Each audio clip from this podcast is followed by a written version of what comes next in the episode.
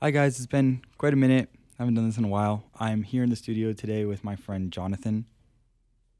So, yeah, they can't see you, so you need to say hi. I was surprised you kept doing it again. I thought you were just gonna cut everything off because I said hi in the mm. beginning. I just deleted the whole thing. you didn't tell me that, homie. no, I said I'm gonna start over. I didn't start over with the story, not like the whole like segment. no, start over. Go. hi, I'm Jonathan. So should I say it now, or do I wait for you to say it? Go right now. Hey guys, thank you, Chris, for having me over. It's a pleasure, I'm leaving all this in there. bro. okay. So for the past couple weeks, I've been feeling to talk about Abram and Lot, starting in chapter 12 of Genesis. I will read it. Now the Lord had said unto Abram, Get thee out of thy country and from thy kindred, and from thy father's house unto a land that I will show thee.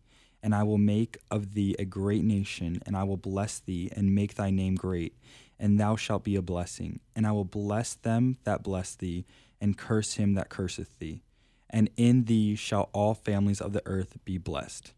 So this is Abram's call and covenant. And then moving on, before we go on to chapter 13, he didn't follow God's call and command completely. He did all of it except one thing. He was to leave his native country, his relatives, and his father's family. He brought some of his family with him, which was Lot. He brought his brother's son, which is his nephew. And a lot of times I find myself God telling me to do something, and then I don't do exactly everything. I do everything, but 1% I leave out and I don't exactly do it all, which is honestly complete disobedience. But so in between chapter 12 and 13, Abram and Lot acquired a lot of wealth from Pharaoh. And they had so much wealth that they literally could not even contain it. So it forced them to separate into two different lands. And in Genesis 13, verses 6, it says, And the land was not able to bear them, that they might dwell together, for their substance was great, so that they could not dwell together. And there was a strife between the herdmen of Abram's cattle and the herdmen of Lot's cattle. And the Canaanite and the Perizzite dwelled then in the land. And Abram said unto Lot, Let there be no strife, I pray thee, between me. Oh my gosh. My I pray, I pray thee between me and thee, and between my herdmen and thy herdmen, for we be brethren.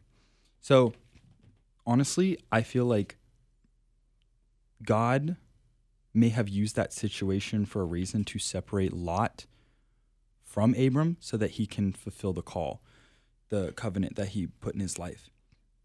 And if you skip down to what is it, chapter chapter 13 again, verses 14 through 17, it says, And the Lord said unto Abram, after that Lot was separated from him, Lift up now thine eyes, and look from the place where thou art northward, and southward, and eastward, and westward. For all the land which thou seest thee will I give it, into thy seed forever.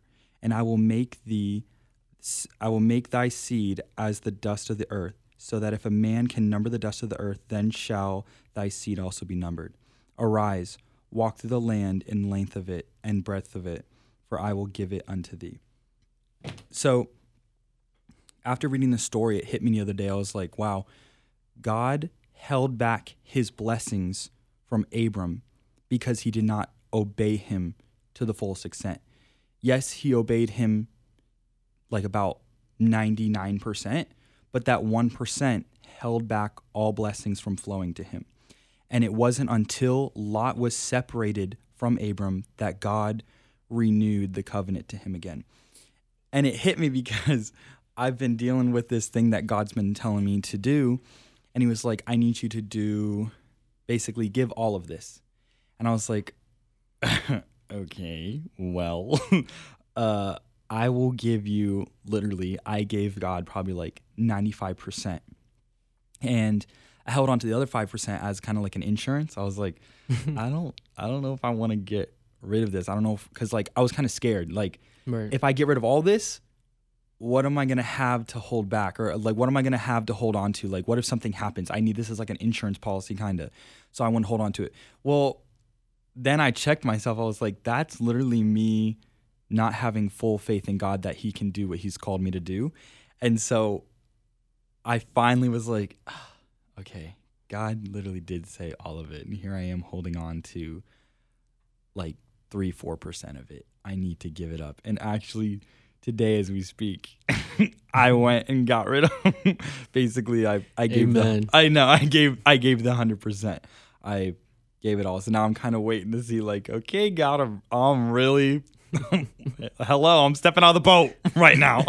We're gonna see what's gonna happen.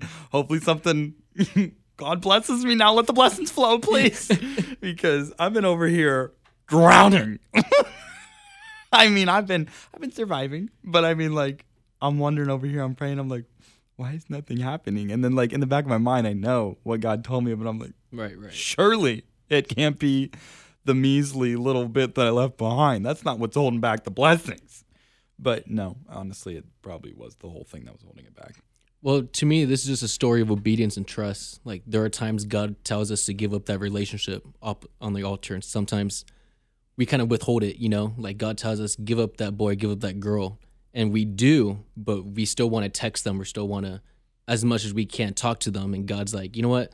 I'm not gonna bless you until you give me that one thing that you love. And you see it all the time in churches and Bible college. There's times where God calls people to season consecration, season loneliness there are times I've been disobedient, you know, like God tells me, you know, I want more time with you, you know, like go to that secret place. And I would make that excuse in my mind of, oh God, I'm giving you like 95% of my time. I want this other 5% with my friends because I'm not gonna lie, sometimes it gets boring, you know? But God's like, no, I want 100% of the time. I'm trying to show you things that I haven't revealed to you yet. True, true. Now, like, I mean, I don't. I, obviously, you can't give like hundred percent of your time because you got to work and sleep and go to school. But like, what do you mean by like hundred percent of your time? To me, it's kind of like a relationship. I kind of spoke about this in a preaching that I did last Sunday, but it's like whenever you meet that boy or girl, you want to give them all your available time, is what I mean. So Okay. whatever available to, available time that you have outside of church, outside of work, you're gonna give to that boy or girl that you like. So why can't you do that with God? It's kind of like the bride and the bridegroom, you know, like it's supposed to be a relationship. that reminds me, um, brings me back to this thought. Uh, this past landmark, which was like third week of January, we would always, not just at landmark, but everywhere that I've for years, you always hear like from the preacher, I stayed at that altar all night long till I got something from God. I wasn't leaving until I left with it. Holy Ghost. I know, and I was like, you know, in my mind, I'm like, yes, Jesus. And then, like, right after that, I was like, yeah, well, not tonight. I need to go to Chick fil A. I'm not going to do that tonight. Maybe another night. Yeah. but I've been saying that literally for probably like 10 years. Like, oh, another time, another time, another time. And like, it's turned into a serious procrastination. And Right, so right. I've never actually like gone deeper and sat there until I got something from God. Yeah, I get something here and there, but I get that little touch and I'm like, okay, I'm done. Like, uh, you know, I'm gonna move on.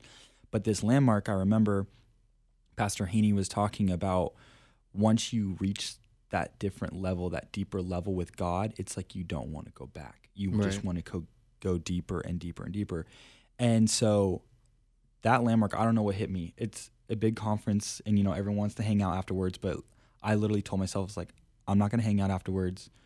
I don't care about going out to eat. I don't I don't want to do anything afterwards. I'm literally just gonna sit here and focus on God and get something. I'm not gonna leave here until I feel different, until I feel like I got something. I sat there and I was like praying, praying, praying. And I was talking to God and literally I was like, God, I'm not leaving here till I get something. And let me tell you, I actually I, I, I said to myself too, I was like, please God, don't let me stay here till midnight or something. Baby steps, Lord. and so I I was praying and, and sure enough, he he gave me something and I felt completely different from that night. I literally felt like I broke through a wall that I've been trying to break through for several years. And once I experienced that deeper level, that deeper intimacy with God, I was like, wow, I don't want to ever take any other service in my life for granted again. I don't want to become a casual Christian that's on autopilot where I just go from service to service and be like, oh, okay, yeah, and just another service, raise my hands, all right, bye, praise the Lord, and leave. I want to use every opportunity possible to go deeper with God, to leave completely changed, completely different. And honestly, something that to me is so like inspiring is these revivals that have been breaking out in all these different colleges. And it's like these people were literally just looking for a deeper relation with God, and bam, a revival broke out. And it's like some people ask the questions like, oh, you know, like why that happens all the time in our churches? Why isn't it like, you know, like happening in ours where it's all these times? I legit, like, correct me if I'm wrong, like, this is just my opinion. I feel like we're so used to it all the time that it's just it's become so casual. We've become what do you call it? Not like procrast, not like we've become lukewarm in a sense sometimes to it, and it's More just like oh yeah. yeah, it's just like oh it's just another service. Like here we go again. But after I hit that new level, I was like, I can't take this for granted anymore. I have to go deeper every time. Right. I remember Brother Blackshear on uh, Road Time. He said, "If you're hungry, anything tastes good." So it doesn't matter. I mean, it's like with food. If you're really hungry, come off an extended fast. You could be eating the worst thing possible, but you just want to eat. And the So same thing comes with sermons, where it's like if you're really hungry for the Word of God, it doesn't matter who's preaching it. It could be a freshman, it could be Billy Cole raised from the dead preaching it. Like you want to hear it. But when you were uh, speaking earlier, it reminded me of the word self gratification, and it's the indulgence or uh, satisfaction of one's own desire. And the reason why a lot of us don't want to like wait for God to like respond to us in a prayer is because we want things now. Like we don't feel God within five minutes. We don't want to push back our flesh. Yeah. And I remember at uh, the Lifeline conference with Joe Campetella, I was laid out on the altar and I'm like, you know what? I'm about to go out to eat right now. But God's like, wait. And I'm like, ugh, my ribs were hurting, honeycut. My ribs were hurting. And I remember a brother went up to me and he uh, gave a word from God. And he's like, the thing you're not giving up is hurting your relationship with him. And that just struck me. Like, I was pushing back my flesh at that moment to hear from God. And he finally gave me that word. there's been many times where God has convicted me to get rid of something, and I literally try to twist it in a different light. Like, well, maybe he meant like this, or maybe he just meant that. Like, he didn't really mean for me to do that. And it's like, I've been holding on for a long time. Well, that has been out of the boat with Jonathan today. Thank you, Chris. Hopefully, you could have me back on the show. Oh, 100%.